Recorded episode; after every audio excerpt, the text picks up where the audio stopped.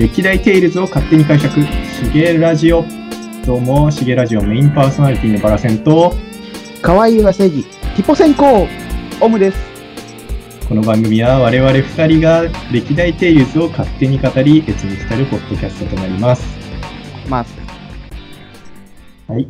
えー、現在は2020年5月17日9時17分を回りました。今日もよろしくお願いいたします。ウィス、はい。第2回です。第2回です。第2回。いやー、今回はね、またテイルズシリーズの第2回ということで、新たなテイルズ作品を紹介していきたいと思いますよ。何を紹介するんですか、今回は？えー、今回は、言わずと知れた、テイルズ・オブ・エクシリアとなります。イェーシいリア。や俺、エクシリアやったことないんだよね。ー、はいはいはい。やったことないの。私とオムのプレイ経験ではちょっと違いがあるからね。エクシリアはバラセンがやっていて、オムはやっていないと。やってません。今回は、そうだよね。うん。バラセンに解説してもらおうかなと。はいはい。了解です。OK。で、エクシリアはね、高校だったかな？高校生の時にやったかなって感じの作品で、うん。まあ、おいや、最近ではないね。そうなると最近ではないね。うん最近ではないね。まあ、最近だなって思ったけど、そうでもなかったね。2011年に発売されてるね。ああ、みたいだね。だから約いやー9年前だよ、け9年前。結構前なんだね。びっくりしちゃった。この時の流れを。時の流れが経つよ。ああ、怖い怖い。まあ、そんなことはともかくとして、うん。このテイルズ・オブ・エクシリアっすよ。いや、オムも一応、こう、ね、プレイ動画なりをね、見てきて、一通りストーリーは、こう、見てきていはいるということでよろしいでしょうか？お勉強してきました、若干。おー、さすがです。それでね、この作品ね、うん。まあ、テイルズ作品では、初の試みとなることがいくつか、いくつか実はあるんですよ。おそらく、俺がし思うのは、戦闘かなと。ああ、戦闘。なんか、説明二してい人、ただけます？今までさ、普通にさ、4人パーティーとかでさ、普通にこう、バラバラに各自戦闘してたじゃん。そうだね。それが、なんか、リンクシステムみたいなので、おたお互いをかわう動作とか、はいはいはい。おた連携攻撃的な、うんあれをしてるのがあったね。それがなんか、あ、戦闘楽しそうだなって単純に思った。そうそうそうそうそうそう。いや、あれね、すっごいね、あの、やってみるとわかるんだけどね、テイルズシリーズ中でもかなりスピーディーな動きができると思う。かなりテンポがいい。うん。すっごい楽しい、戦闘は。本当に。なんか、お互いを助け合って、こう何、ななんかさ、もピヨってるところもさ、助けてたからさ、あれ、そんなことしていいの？みたいな。あ、そうそうそうそうそうそう。あのね、そう。エクシリア後で語るけど、その戦闘がすっごい、なんだろう、テンポが良くて、うん。だからなんだろうな、すごいコンボがつながりやすくなったんだよ、今までの作品に比べて、圧倒的に。あ、なるほどね。圧倒的にね、すっごい簡単につながるようになったね。今まではちょっとテクニック的なものがないとつながらなかったさ、コンボとかが、もう、おほぼほぼ無限につながるわけよ。うーん。あ、そうなんだ。そうそうそうそうそうそう。ただ、ただ、それに合わせて相手もハイパーアーマーを装備してきてるから、マジ？そう、あー倒れにくいんだ。そう、あの、普通の雑魚敵ですら、さ、あの何、アーマーつけてるのよ。いわゆるひるまない。ほうほうほうほう、そうなんだそ。の、そう、そのひるまないっていうステータスが、まあ、このエクシリアで実は追加されていって、うん。そのステータスを超えるこちらのステータスで攻撃しないと、その上回れないから、ずっとなんだろう、ハイパーアーマー状態みたいな。へえ、そうなんだ。そうそうそうそう。だからボスとかのステータスはうもうウルトラ高いから、ウルトラ高いから、なんかこうね、なかなかコンボが繋がらなかったり、こっちの攻撃の途中でしょうがって感じのところで、相手の技が決まったりとかでね。あなかなりテンポはいいんだけど、まあその分被弾が多くなったかなって感じの印象がある。オーバーリミッツがだいたいずっと続いてるみたいな、そんな感じなのかな。あ、イメージそんな感じ。オーバーリミッツのね、もちろんひるまないよ、オーバーオーバーリミッツって。ひるまないんだけど、でもあんまりそれを意識しなくなるから。うーん。そう。ただ敵が倒れなくなったなって感じ。相手もオーバーリミッツめちゃくちゃ使うから、なるほど。そう。それに対してこちらがなんか、なんだろう。あ、使ってきたよ、みたいな。もうダメだ、コンボ繋がんねえよ、みたいな。ね。そんな感じになる。なるほどね。戦闘はすっごい楽しいよ。確かにすごい戦闘なんか面白そうだった。そう。それがね、エクシリアの確かにね、今までの試みとは違うやつの一つ。うん。まあ、お大きくね、もう一つあるんですよ。っていうのが、まあ、主人公が二人ってやつだね。ああ、はいはいはいはい。ダブル主人公っていうやつね。俺あんまり分かってないんだけどさ、ダブル主人公っていうのはさ、どういう、いまあまあ、ミラ君、ミラ君とジュード君が主人公なわけじゃん。うん。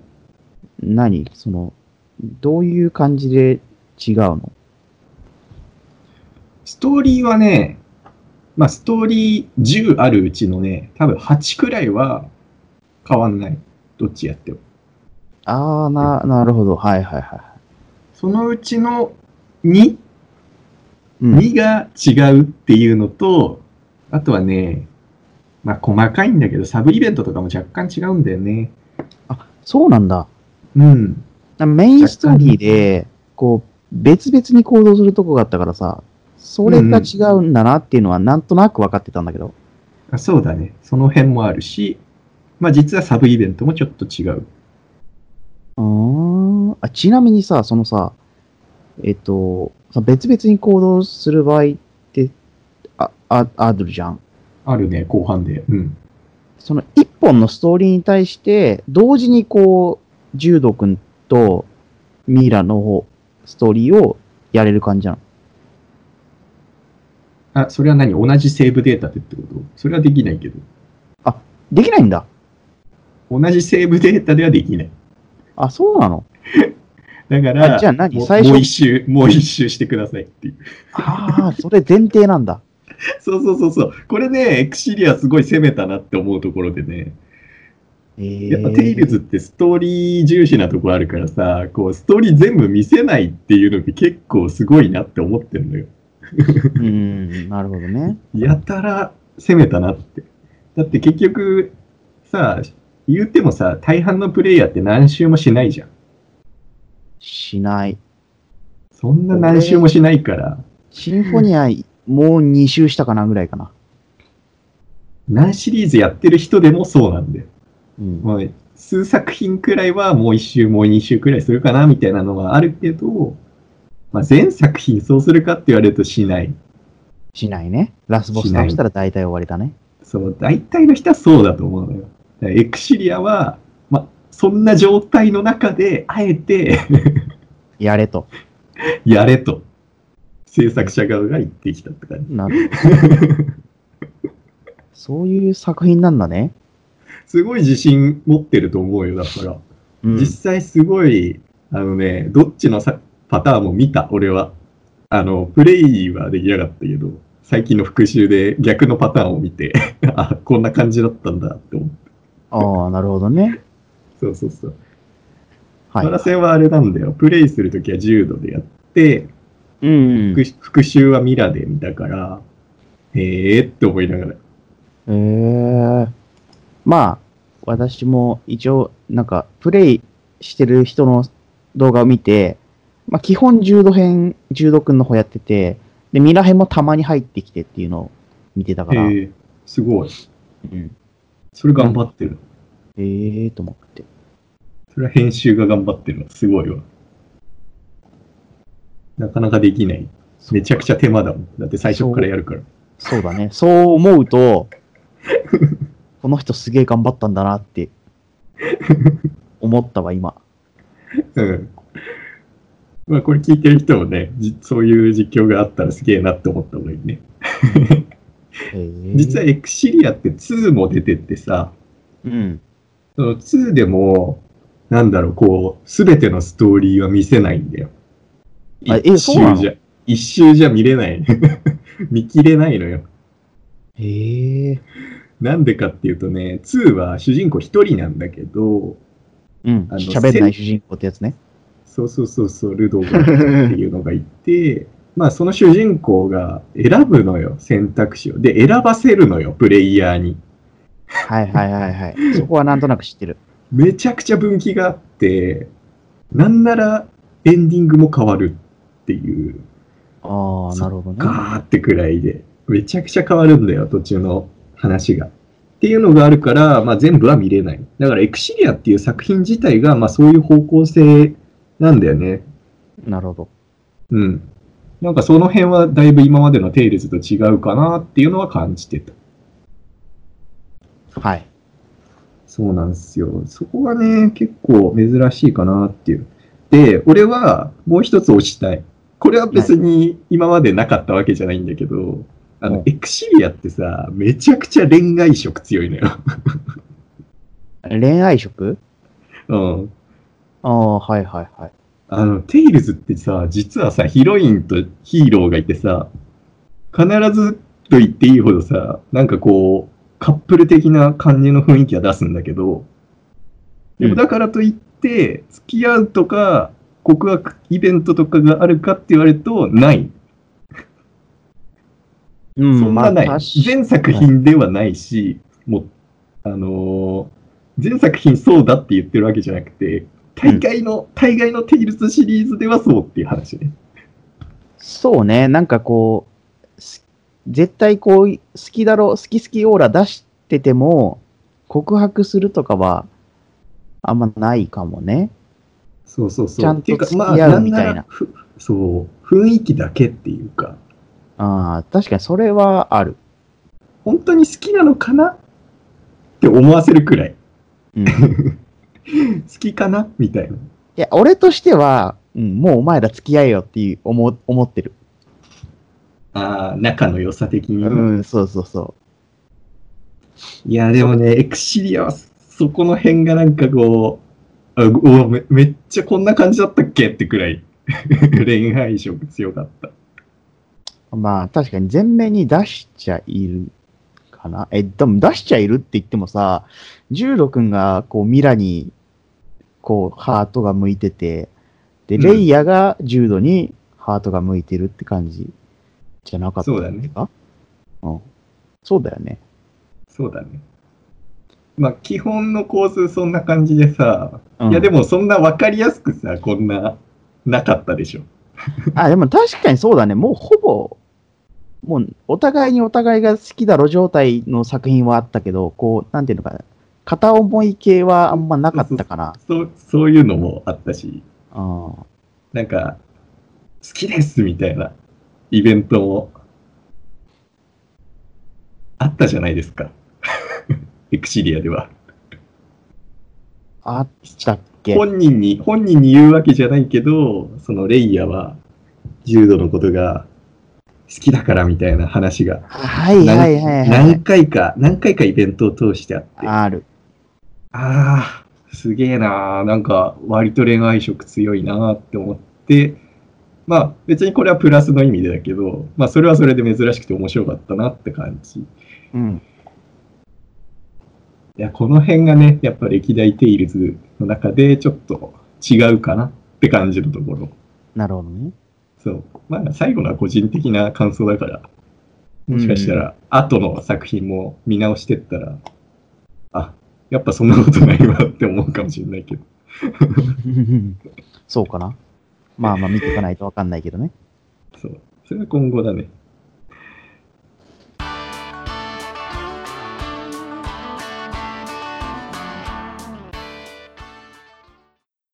で、なんか、エクシリアで、オム的には、なんか疑問が残ったってさっき聞いた、まあ、このろ放送外で聞いたんだけど、まあまあまあまあ、あの何が？初めてエクシリアを見させてもらって、まあ、なんか戦争っていうのをあんまり感じなかったというか、ああ、休戦っていうか、もう、ほぼほぼ平和な期間だったからね。そう、なんか、え、なんかクルスニクの槍使って、すげえことしてるけど、あれはなんだっていう、こう、ハテナがずっと頭の中に浮かんでたから、まあ、とりあえずね、その、なんていうのかな、強大な力をこう得て、世界征服でもしようとしてんのかな、みたいな。独裁をさらに進めようとしてんのかなってああ、そういう印象だったのね。印象だったのよ。で、それで、えっ、と、まあ、最初にさ、その、まあ、クルスニックの槍を使おうとしてる、えっと、ラシュガルか。ラシュガルの方、ラシュガル王が倒されるわけじゃん。ああ、ミラたちにね、打倒されました。まあ、まあ、いとどめさせたのはミラたちじゃなかったけども、まあ、そまあいね。つら、そいつらがいて、で、あれ？と、悪者途中で死んだぞ、あれ？っていう風になっちゃって、うん。そっからちょっとね、頭がこう、パニックというか、ああ、あでもさ、そうそうそうそう。でも、オムのその感想はすごい正しいと思う。俺もね、最初わかんなかったよ。あ、そうなの？うん、最初はわかんなかったよっていう記憶がある。今回復習したら、別にこう、なんだろう、思うことはなかったんだけど。なるほどね。そう。一回目は確かにそうだったかもえ、な。でも、なんかね、え複雑っていうよりかは、怒涛なんだよね。あー急に、急にガンガン来る、いろんな情報が。もう、一気にひっくり返す。それまでの話を。っていう展開がちょっと多かった、あの辺は。特に、あの、ラシュガル王、ナハティガルが、えーっと、やられる、殺されちゃう時の下りはもう本当に怒涛の展開だった。あそこから、まあ、なんだろう、シェルっていうさ、世界の覆ってる、世界を覆ってる核みたいなやつが壊れるまで、あそこまでのストーリー展開すげえ怒涛だった。そうか、確かに、そうだな。今、冷静にこう、改めてストーリーを考えてみると、確かにすごいドットというか、まあ、まずさ、その、ジンを壊していくじゃん。で、ミラとジュード出会うじゃん。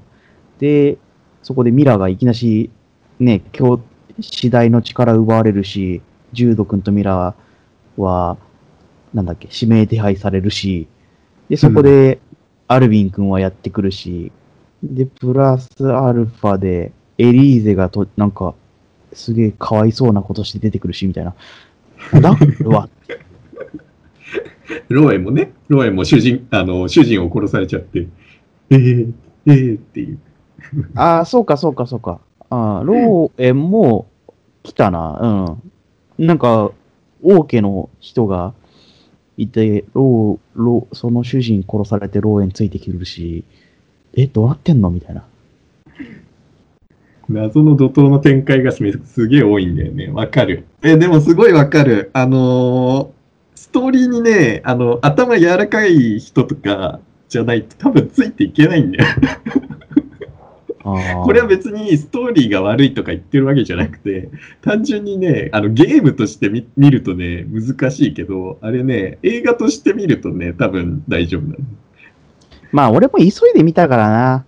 いや、まあね、面白かったんだけどね。俺は、あの、今回見たのは、すごいスピードで復習したから、あ、んはいはい、ああ、なるほどね、みたいな感じで見れたけど、こんな話だったね、みたいな。そうか。そ初見じゃ結構難しいのか。で、う。うん。でさ、またさ、こう、その難しいストーリーかなんかに、このキャラの濃い、あの、主人公たちが出てくるからさ、ややこしいことしやがるアルビンがよ。あアルビンのさ、アルビンの経歴ちゃんと理解してる？結構難しいよ。してる、してる、してる。してる。いや、だから途中まで、あ単純に、あの、歩くのは、っていうかもう、裏切り者だなんだなって思ってたんだよね。普通に。うん。と途中までっていうか、最初は普通に傭兵として現れたから、あそういう助けてくれるキャラクターで、あこのまま仲良くいくのかなーって思ってたんだけどさ、そしたらなんか途中で、あれ？ん？っていう不穏な空気を出し始めやがったじゃん。多分ね、アルビンってね、歴代で最高回数じゃない？裏切った回数。そんなに、あれ ?2、3回裏切った？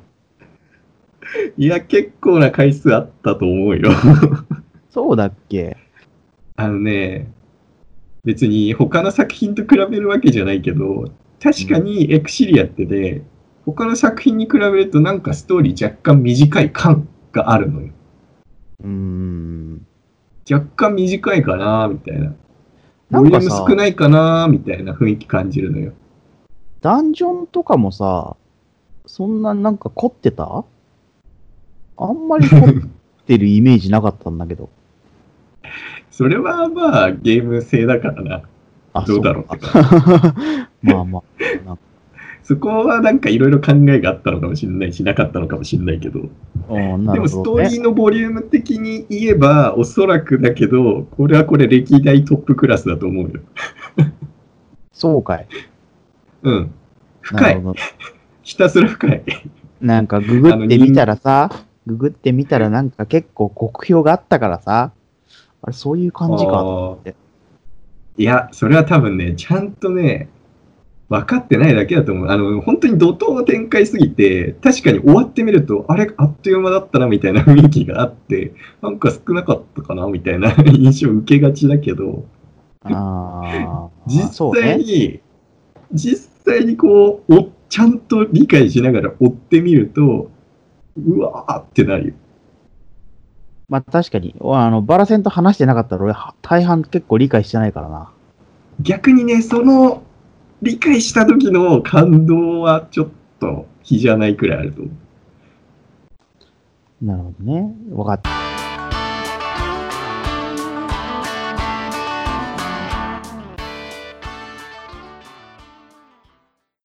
よし、じゃあここから切り替えて、うまくカットします。はいうまくカットするんで別の話をしましょ まあいいか。別の話なんだ。う。あ一応ね、ちょっと話したいのがいくつかあるんだけどさ、あの、実はテイルズシリーズ初がもう一つあるんですけど、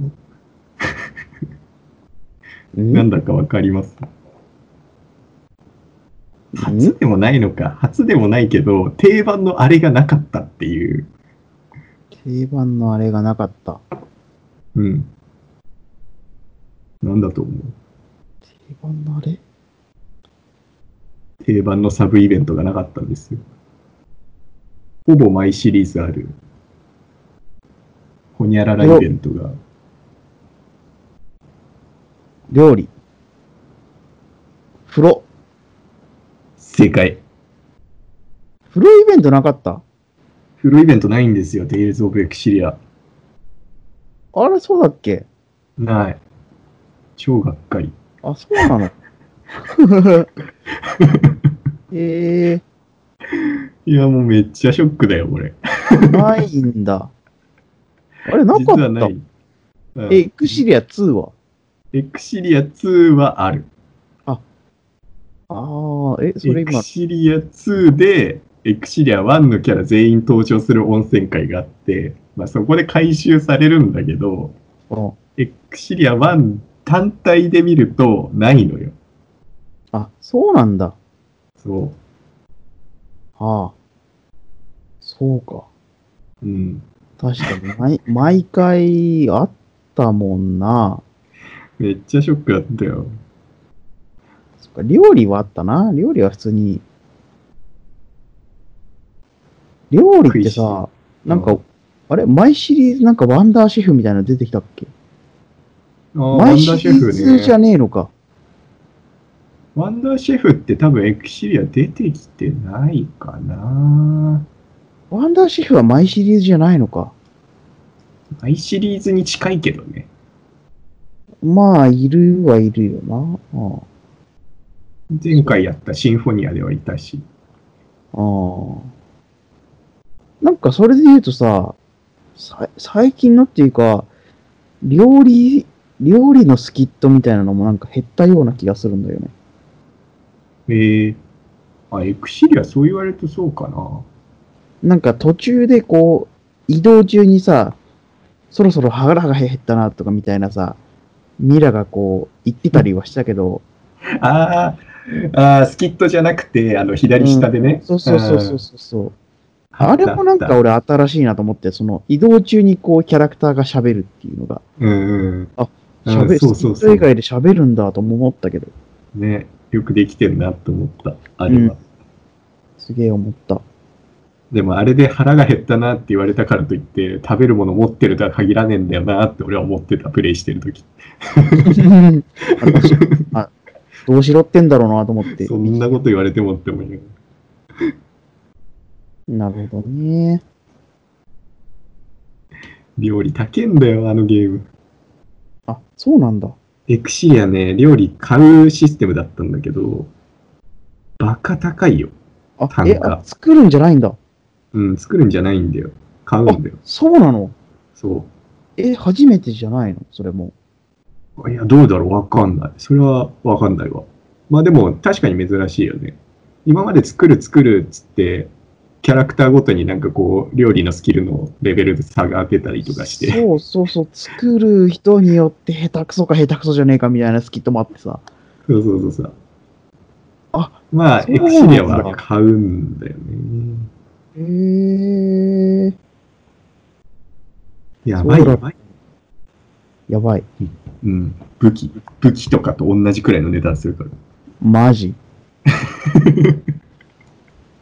あの、マジか。グミの方が圧倒的に安いからさ。ああ、はいはい。グミ、グミまず買うじゃん。大体。グミか、グミ買うわ。グミは。グミ買ってさ、あ、装備、あ、買うかーっつって装備見るじゃん。うん。まあ、限界まで買うわな、普通は。限界まで買ったら、まあ、飯買えないんだよ。マジか。そう。エクシリアね、割引システムなんだよ。その、素材を提供していくと、安くなっていく。店のレベルが上がって、割引をしてくれていししてくれるみたいなシステムがあって、その、それをちゃんと活用しないと、まともな値段の料理は食えない。マジか。そうなんだ。そう。高すぎてた。高すぎて手が出せない。めちゃくちゃいいめ料理だとね、4000、4000とか普通にしてたような気がする、ね。4000、5000ガルドみたいマジか。な。そうんんなんするんだ。最初の初手のサンドイッチですら400とかさ、グミの、グミより高いんだけどみたいな。ええお前、こんなグミより効果低いアイテムでグミより高いのはおかしいだろって思ったけどさ。なるほどね。ああ、本当に。全然料理ね、だから買えないんだよね、前半は。で、後半になると買えるようになるんだけど、まあ後半はね、確かにめちゃくちゃ優秀だったね、料理。なるほど。ゲーム的には。スキットっていう意味では全く出なかったね。ああ そうか、それないのか。ちょっと、俺は、それはそれは残念だな。それはそれで。そうだね。確かに。まあ、な、何か食うたびにイベントが発生するけどね。あの、うんうんうん左下に。うん、してたね。あと、レイレイヤー、レイヤーの、レイヤーの宿の飯みたいなののイベントは何個かあった気がする。サブイベントじゃないけど。スキットかなんかで。はあ、あったか。ああ、あったね。創作料理みたいな。創作料理か。ああ、なんだっけ。ん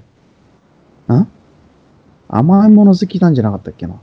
甘いもの好きっていうか、変な、変な感じの料理作るんだよな。そうそうそう。その組み合わせ合わねえだろ、みたいな。でも、なんかすげえテイルズ感たっぷりの料理だったような気がする。うん、それはわかる。超わかる。いいですね。組み合わせる料理がすごいさ、奇抜だからさ、マジかよって感じなんだけど、麻婆カレーだけは現実に商品化されたからね。めっちゃ笑ったわね。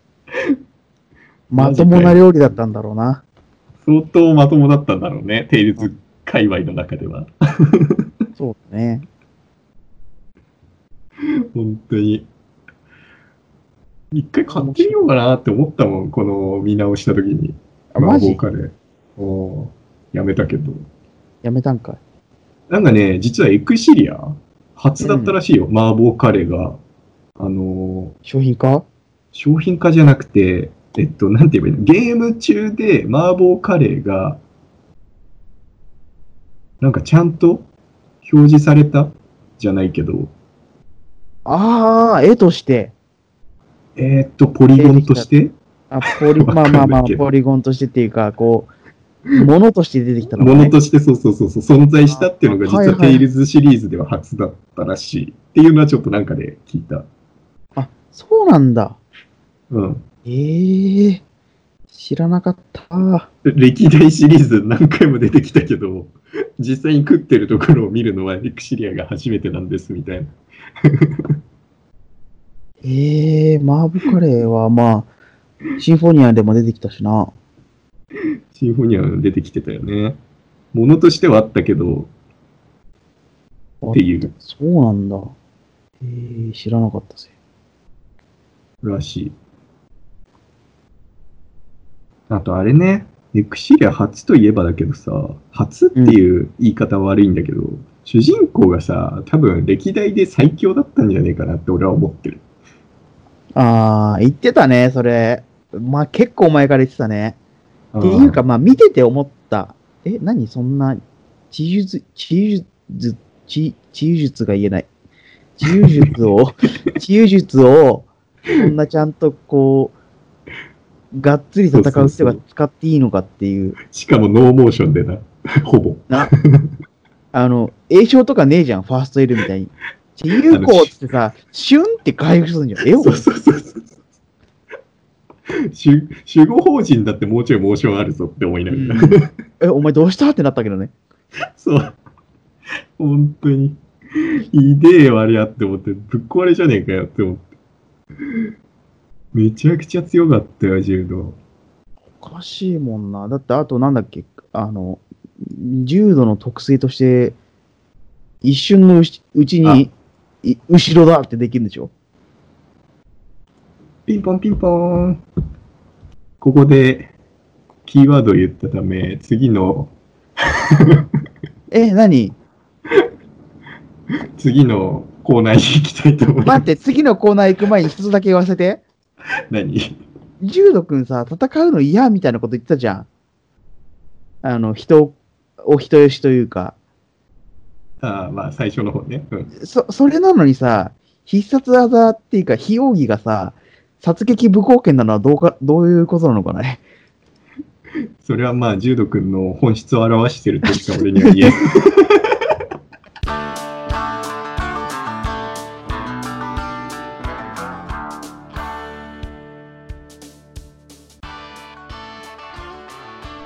えーフィールドでモンスターがプレイヤーを発見して襲いかかる時の鳴き声。ダメはい、ありがとうございます。面白い。思いのほかに出た。思いのほかに出俺ね、いい練習してた。た。めっちゃ似てるじゃんって思ってめっ今。ちゃ来ると思ったからめっちゃ練習してた。あな、な、もね。なんかさ、えー、何？こう、今までさ、キャラクターが、シューとかさ、なんかさ、なんかそういう感じで襲ってくるのにさ、今回だけなんか言葉で言うじゃんと思って。あの、可愛い感じの声優を 連れてきてるよね。ありそんなのみたいな。はい、ありがとうございます。はい、じゃあ新コーナーやっていきます。新コーナーじゃないけど、じゃあ。まあ、またね、いきますよ。エクシリアクイズよっ。始まりました。このクイズコーナー。いや、もう大丈夫でしょう。ちなみに、今回、なんと、景品を考えてきました。景品を。考えてきました。はい。なんと全問成功した場合、全問正解した場合、はい。最新作の Tales of the Arise をはい。プレゼントしようと思います。おおマジかよ。ギフトでね。そんな豪華プレゼントがあるなんて思わなかったよ。ただし、難易度はそれ相応だと思って ください。違う。いや、このクイズ理不尽なんだよな。ど前回もそうだけど、ドワーフの誓い全部なんて言えるわけねえじゃねえかよ、バカ野郎。いや、愛があれば、テイルズシリーズに愛愛があればマジで？いけるのではないでしょうか。まあ、今回はね、難易度多分前回高すぎたなと思いまして、高い。今回ちょっと緩めましたよ。お緩めた。うん。それでもな、プレイしてないからな。どうだろうな。いやー、大丈夫ですよ。簡単な丸抜問題を2つ追加しましたからね。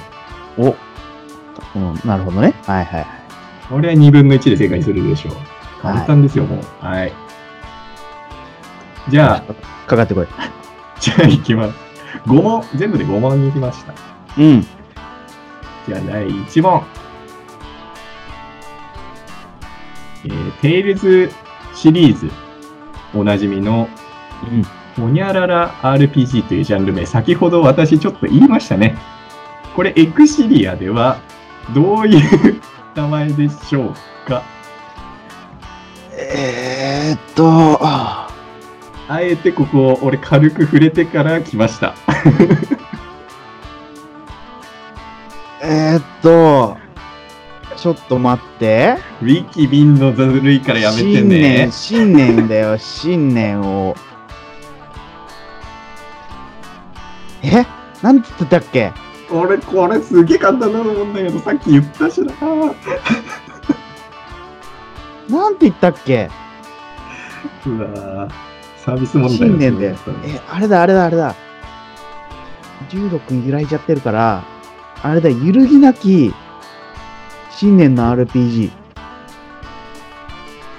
ピンポーンよかった1問目でまさかこんなに。全然スッと出てこないよ。それはスッと出てこないさ。これは揺らいでますね。危なかった、今。そう、テイルズ・オブシリーズ、テイルズシリーズおなじみですね。この、ホニャララ RPG。うん。毎シリーズ毎シリーズね、RPG の前にちょっといっつけて、独自のジャンルをそうね。展開しているこのテイルズシリーズですが、まあ、エクシリアはそのテーマは信念ということで、揺るぎなき信念の RPG って感じでしたね。まあ、重度君が手だけじゃなくて、他の、他のキャラクター全員なんだけど、まあみんなね、信念を持っていなかったのが、ストーリーを進むにつれて持つようになって、なんだろう、人として成長していくじゃないけど、なんかそういう感じのストーリーだったね。やっぱテイルズってこのテーマに合わせてこうやっていくから、この辺のテーマ名っていうのはプレイする前に見てると最終的に、あ、なるほどみたいな、ってことがあるからね。ね実は確認しといた方がいいっていう。そうだね。ミラもはいずーっと新年新年言ってたからね。そうね。やっぱテーマって大事だねって思ってね。はい。うん。はい、ありがとうございました。じゃあ第2問。第2問。第2問。ババン。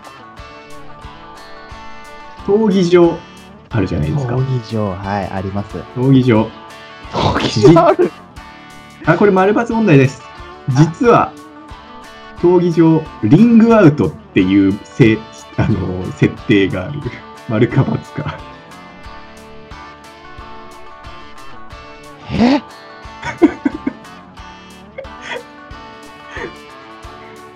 グアウト。実は今までのシリーズでもちょいちょいあったけど、エクシリアではリングアウトするしない？どっち？え？ないでしょ。丸かバツかで言うと、えっ、と、ない、バツ。ブー。マジ？え、なに闘技場ってリングアウトっていうシシステムあんの？実はですね、エクシリア、うん。まあ、エクシリア2もそうなんだけど、うんあのて敵がね、あのリンクアウトするんですね、敵が？敵が。そんこっちもだよ、こっちも、こっちもリングアウトするけど、うん。敵もリングアウトする。あの、端っこを走り続けてると、落ちたりする。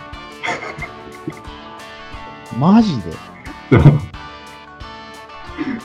知らねえ。そんなのあった？んそう。で、失格になる。はあ。で、逆に敵が落ちると、その敵は消滅するから、それはそれで闘技場のクリアになるっていう。ああ、なるほどね。そう。そう。だから全、全滅させなくても、端っこに追い詰めて、吹き飛ばす技を使うと、落とすことができるっていう。そうなの？そう。そんなんかよく、よくテイルズシリーズって何百人切りみたいなのあるじゃん。ある。あれで、すべてのモンスターが襲いかかってくるやつあるんだけど、あれも実は攻略法の一つに、端っこをぐるぐる回ってると勝てるっていう。マジ？血管じゃねえの、それ。いや、敵によっては突っ込んでこないやついるから、ちゃんと倒さなきゃいけないのもいるけど、あの、突進系の技持ってるやつは落ちて消えてなくなるっていう。ジか。っていう、なんだ。実は、こんなん知らねえよって俺も思ったけどね。こんなん知らねえやつ出すんじゃねえよ、お前。い 丸か×かにしたじゃんだから。や、そうだけども。はい。というわけで、第2問失敗ということで、景品の方は、また次回ということで。マジか。一応5問用意したんで、一応聞いていきますか。はい、どうぞ。まあ、これもサービス問題です。アイフリードの出身地。リーゼ・マクシアとエレン・ピオス、どっちでしょう？アイフリードの？アイフリードの出身地？アイフリードって、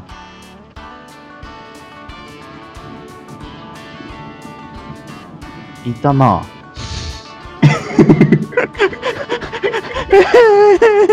これメインストーリーで出てくるぞ。アイフリードって、え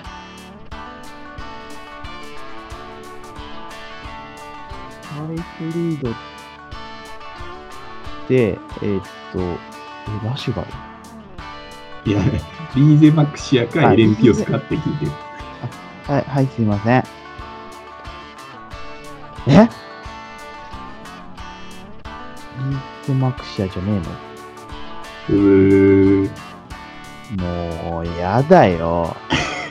これチャンス、チャンス問題やんだけえ、ど。嘘？ちょっと待って。これメインストーリーで出てくるんだけどなアイフリードってどこに出てきた？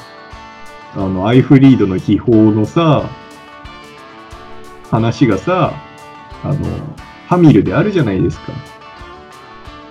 エリーゼちゃんと出会って、エリーゼちゃんを連れて行こうあという時に、これってアイフリードみたいな、なんか、アイフリードって書いてありますね。書いてた。大、あの伝説の、なんだっけ、海賊？海賊の海賊、海賊。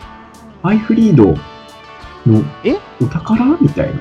イベントがメインメインストーリーのところで 説明がされていたような気がするんですが、でもそれって、あれ？リーゼマクシア荒らしたんリーゼマクシアを荒らし回った海賊として有名だね、アイフリードは。そうじゃ。ん。そうだろう？んうん。え？エレン・ピオスな。実はエレンピオスなんですね。はあ、知らねえよ。お前、リーゼマーク写真でいいだろうがよ。いや、っていうかね、これ、その後のストーリー見ていくと、あの、エレンピオスに移動するじゃん。みんなが。うんで、その時にアイフリードの秘宝1個でも見つけてると出てくるサブイベントなんで、アイフリードの出身は実はエレンピオスだった。そのサブイベント見てないのかもしれないな。そもそもエレンピオスにアイフリードの秘宝があるっていうのは把握してる？そのプレイ動画とか見た時にさ。把握してないとかな。もしかしたら。飛ばしちゃったか。飛ばした可能性ある。まあでもあるっすよ。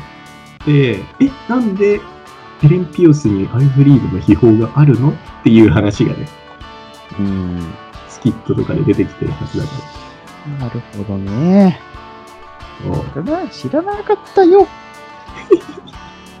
じゃあ次の問題いきマジます。かよ。まあ次も基本なんだけど、これ、これが解けられ、解けちゃ、これを回答できたらもうプレゼントしようかなくらいに思ってたな、もういきます。マジかよ。知るわけねえだろ。今回のゲームはさっきも言ったけど、キャラクター、重度とか、ミラとかって、それぞれにさ、能力持ってるじゃん、こういうの。例えば重度だったら、集中回避っていう、バックステップ踏むと相手の攻撃当たった瞬間だったら、後ろに回り込むみたいなさ、うん。やつ。ミラだったら、魔法、精霊術を剣に乗せて撃てるマギ。うん。レイヤだったら、なんか、棒術だけど、棒をなんか光らせる、光らせて、なんかリーチを伸ばすみたいな技とかさ。うん。なんかひ一人につき一個ずつ持ってるわけね。うん。もうわかると思うけど、じゃあ、ロローエンって、ローエンって何？ローエンってなんだっけって。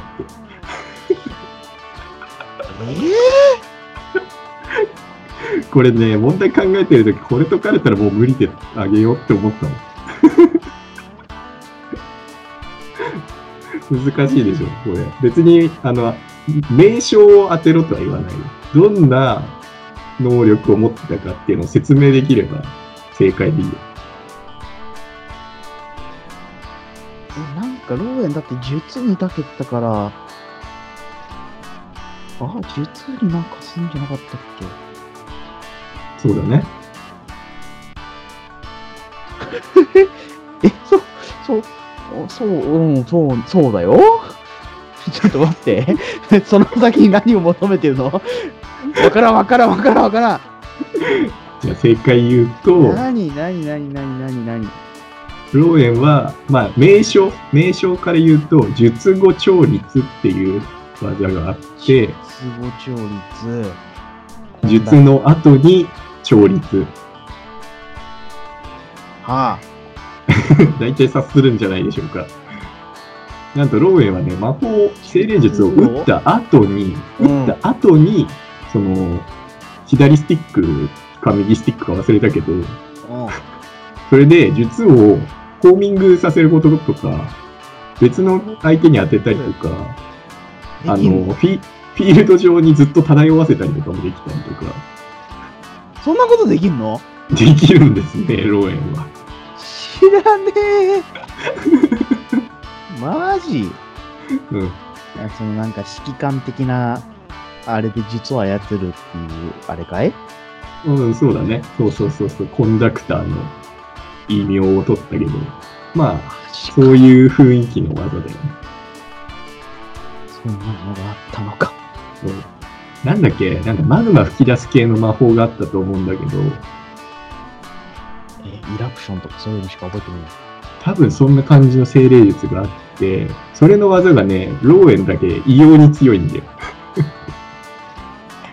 あのマグマの鉄弾みたいなのが出てくるんだけど、それをコントロールして鉄器に当てることができて、あ。しかも味方には当たんないっていう、まあ、いわゆる精霊術っていうよりかは、テイルズシリーズおなじみの魔法は味方には当たらないっていうあ、まあまあまあまあまあ。やつあるじゃん。だからね、恐ろしいほどにホーミングしてくる炎の玉みたいなえー、のが打てるっていう。1回とかじゃないんだよ。だからもう永遠にこうフィールド上をゴロゴロし続けるから。強っ。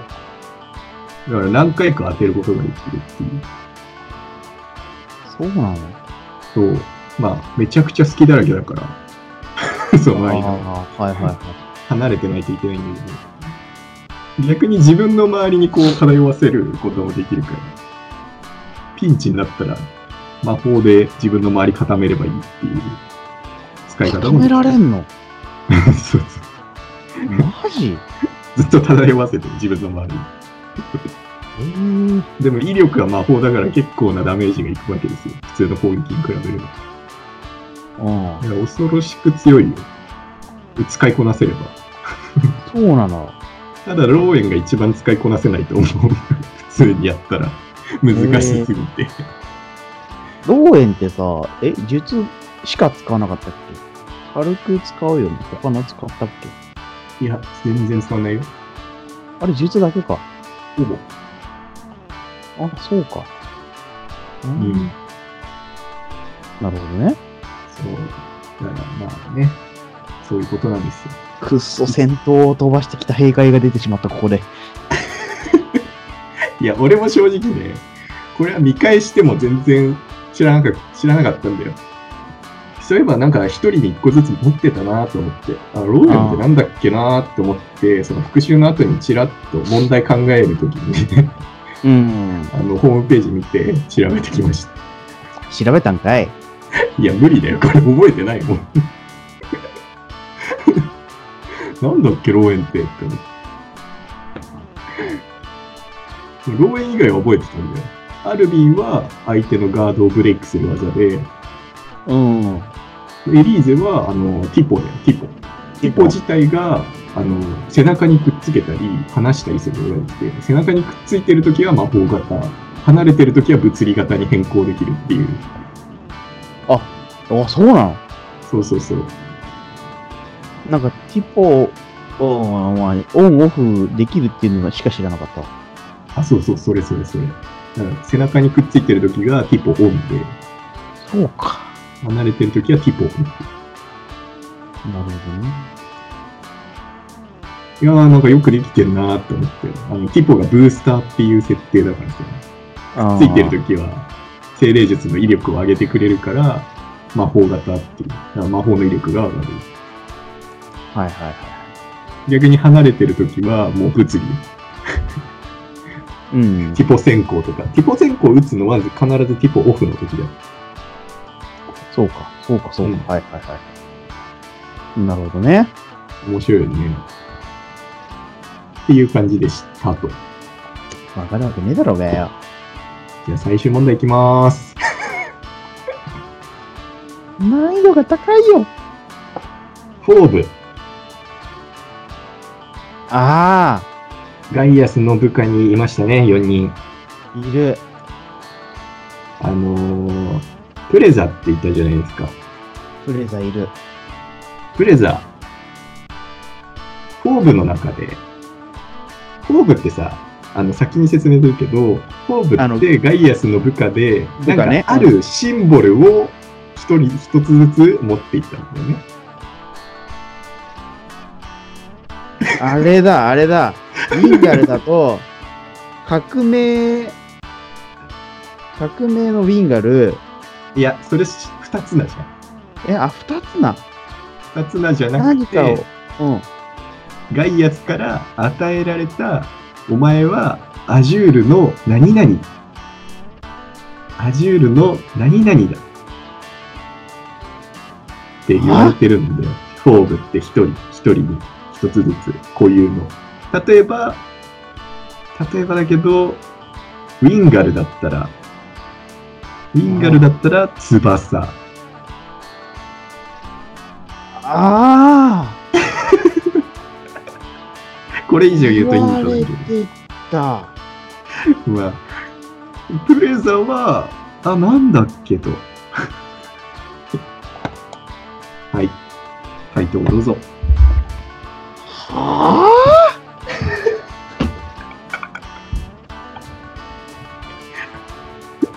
あ ちなみに他のキャラも言っちゃうと、アグリアが、は、ハリね。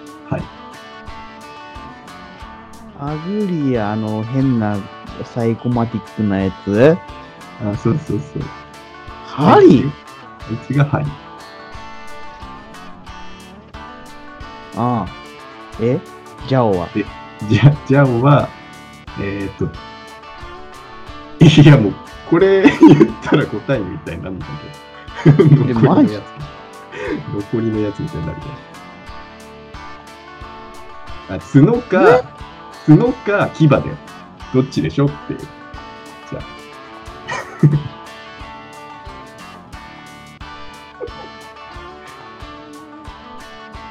牙。お牙。ファイナルアンサー。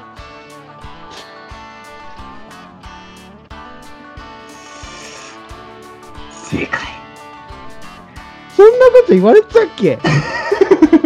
知らない知らない。待って。俺二つなしか知らねえぞ。革命と不動と百術と、なんだっけ、無栄だっけ？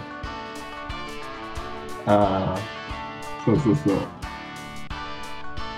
う。よく覚えてるね、むしろそっちを。ああ、なんか二つな覚えてる。牙って言われてた。本当あのに。ね、あの、この問題考えるときに、ウィキに載ってない問題にしようって思って考えたから、最後の問題は。知らんがな。これ難しいでしょ。でもね、ギューテル応援の方が難しいと思うよ。マジで？え、何その、この4人、フォーブはさ、え、い結構何本、本編で言ってた？それを。言ってない、ほぼ。ほぼ言ってない。ただ、ただ、ただ、俺たちは一つずつ象徴を持っていて、4つの象徴っていうのは、牙、針、角、なんだっけ翼なんだよ、みたいな話があって、サブイベントまで見てると、誰が誰っていうのは全部わかるし。知らねえよんなもん。え、アグリア、ハリだえ、何ハリって、お前、なんか体の一部じゃねえじゃん。どういうこと？う ん一応ね、全部理由あんだよ。理由あってね、結構面白いから後で調べてほしいよ。マジかよ。特にアグリアが面白い。あえてプレザを問題にしたが。はアグリアの過去とか絶対知らないでしょ。サブイベントなんだけど。あ、え、アグリアが王族だってことしか知らないけど。え、王族じゃなかったっけ、あの子。アグリ王族ではない。あれ、なんかでもいいとこの、そうだよ。いいとラシュガこの子だよね。ルの、ラシュガルの陸家の一つね。いいとこの人だよね。そうそうそうそう。まあ、その辺のね、過去を探っていくと、涙なしには見られないような凄惨な過去があらわになったりなかったりっていう。あまあちょっとね、本当にこのフォーブの過去ってみんなね、語られないんですよ。メインじゃ。あ、語られないね。確かに。ここね、ここし、ちょっと調べてほしい。ここめちゃくちゃいい話がある。めちゃくちゃ良かったわ、正直言って。そうなんだ。ちょっと感感動した、普通に。うん。だから問題にしたっていうのもある。なるほどね。うん。実はみんなね、訳ありでっていうのがメインでも語られてたけど、訳ありの レベルが違ったっていうか、思った以上に訳ありだったっていう。わかんねえよ、女の。難易度高いな。でも3問くらいは正解できるよって感じの難易度でしょ。いやいやいやいや、結構大変だぞ、それ。ローエンと最後のこのフォーブの問題以外はど解けるんじゃない？頑張れば。マジ？つい最近プレイしてないと無理だよ。つい最近復習したんでしょ。したけども。いや、逆にこれ正解できたら、ね、最新作の発売直後に買ってあげますよ。マジかよ。難しすぎるだろね、う。なるほどね。残念でしたね。残念でした。また次回も考えてきますので。なるほど。はい。